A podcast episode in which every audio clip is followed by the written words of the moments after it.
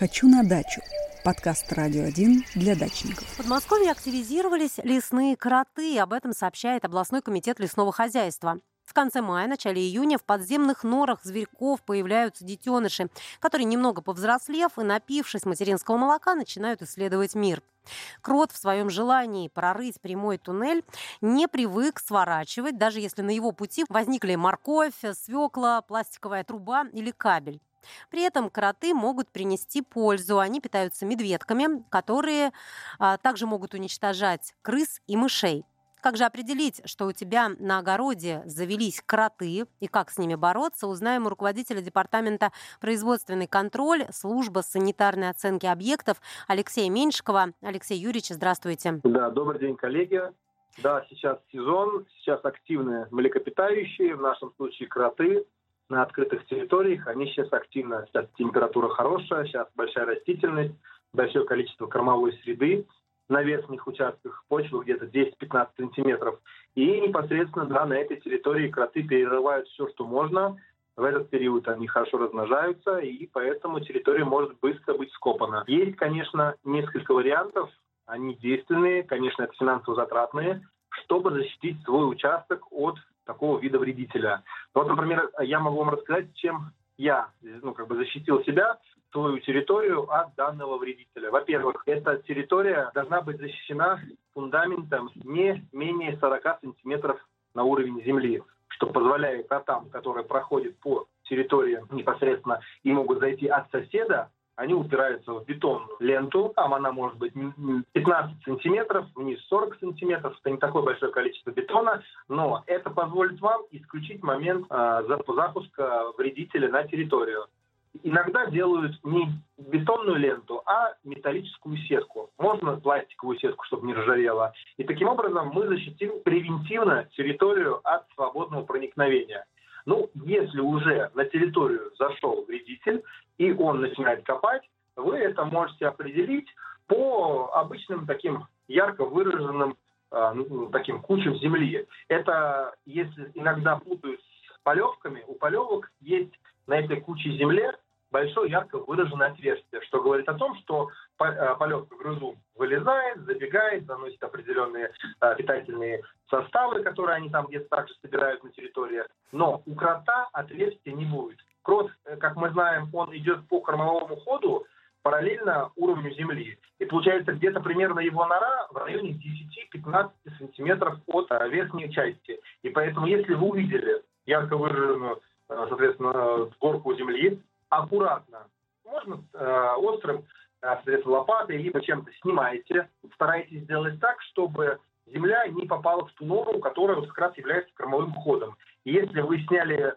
кучу земли и увидели там э, провалившуюся землю в кормовой ход, это точно крот. И здесь уже нужно в любом случае э, работать непосредственно на, как говорится, его правилах. Как мы знаем, млекопитающий крот – это э, вредитель, у которого повышенный метаболизм, то есть он быстро переваривает, и поэтому он быстро, э, ну как бы очень часто кушает. Где-то в среднем каждые полтора-два часа ему нужно употреблять что-то в пищу. И поэтому они э, копают э, постоянно, даже зимой. Они не впадают в спячку, они просто опускаются на более глубокие э, территории, как бы расстояния, чтобы не замерзнуть. И таким образом, чем мы можем сделать, ну, как бы обезопасить свой участок. Это резкие запахи, которые, когда вы аккуратно снимаете горку земли и закладываете что-то типа, ну, если говорить экспертно и профессионально, то есть разные составы на масляной основе, они дольше сохраняют свое действие в почве, и когда вы аккуратно сняли землю, почистили, даже бывает пылесосом можно высосать именно остатки земли, которые упали, на обычный ватный тампон. Мы закладываем составы с запахом. Это я вам уже проговариваю технологии, как работает наша служба. Закладываем прямо по кормовому ходу, очень аккуратно, чтобы и земля не завалилась. Это достаточно такая аккуратная работа. И после чего сверху закрываем либо кирпичом, либо сухой куском земли, чтобы э, препарат начал испарять свои действующие вещества по кормовому ходу. Таким образом, крот, проходя по территории, попадает вот в этот канал, если крот либо старый, либо молодой, соответственно, они получают ожог слизистой, и после этого не могут ориентироваться, ну, в среднем 5-7 часов, то есть они умирают с голоду. Как бы это ни было негуманно. Ой, то есть это негуманно, да, совсем, Алексей Юрьевич? Жалко. Да, негуманно, да, но в любом случае, когда мы говорим о сельском хозяйстве, когда мы говорим о посадках, да. которые также ну, вложены в финансовые средства, то здесь э, территорию нужно обезопасить, а если уж они пришли и вам это действительно важно, этот способ сейчас на рынке самый эффективный. Бывают способы, что в эти смотровые окошки, вот норы, которые выкапывают э, с горкой земли, загоняют туда специальные таблетки газа. Ну, это такие таблетки, которые в, э, кисло, с, э, с реакцией с кислородом начинают выделять газ. Там фосфид алюминия, меди, там есть ну, разные направления. Это, конечно, делают профессионалы, делают в противогазах, потому что этим можно отравиться.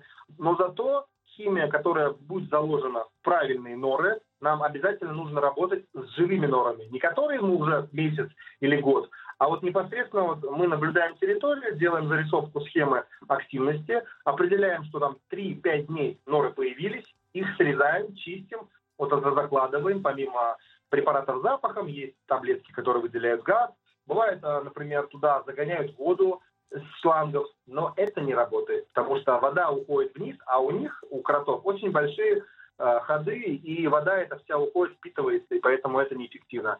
Э, после чего мы, работая с правильными препаратами, работая в правильных норах, э, в течение дней 10, наверное, активно работаем, прокладываем, соответственно, запахами. Есть вариант, что вся популяция погибает, либо есть, э, если э, кроты молодые, а, не молодые, а опытные, ну, уже такие, а, они чувствуют это дело, они бывают, когда идут вперед, они головой пропихивают а, большое количество земли. И они эти все препараты просто, соответственно, закидывают землей и уходят выше, либо ниже. И на эти территории больше не заходят. Поэтому здесь в любом случае самое главное не спугнуть крота. Если он начал активно питаться на вашей территории, то есть э, вероятность их быстро выгнать, но нужно сделать э, это правильно, потому что у них тоже есть определенная хитрость, и если они уйдут глубже под корневую систему деревьев, там уже протравить их можно будет только если выкопать экскаватором там, территорию до двух метров.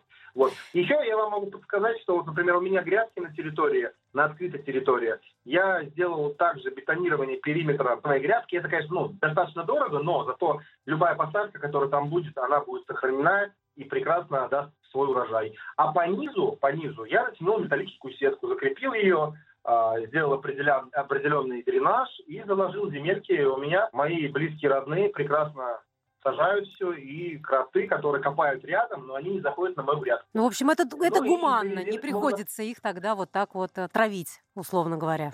Да, конечно, да. Это один из способов, который позволяет исключить э, заход на территорию, которая им нельзя заходить. Поэтому здесь можно будет, э, в принципе, э, использовать этот метод, который позволяет, да, и ту и другую сторону учесть все пожелания. Спасибо, Алексей Юрьевич. В эфире был руководитель Департамента производственный контроль службы санитарной оценки объектов Алексей Меньшиков.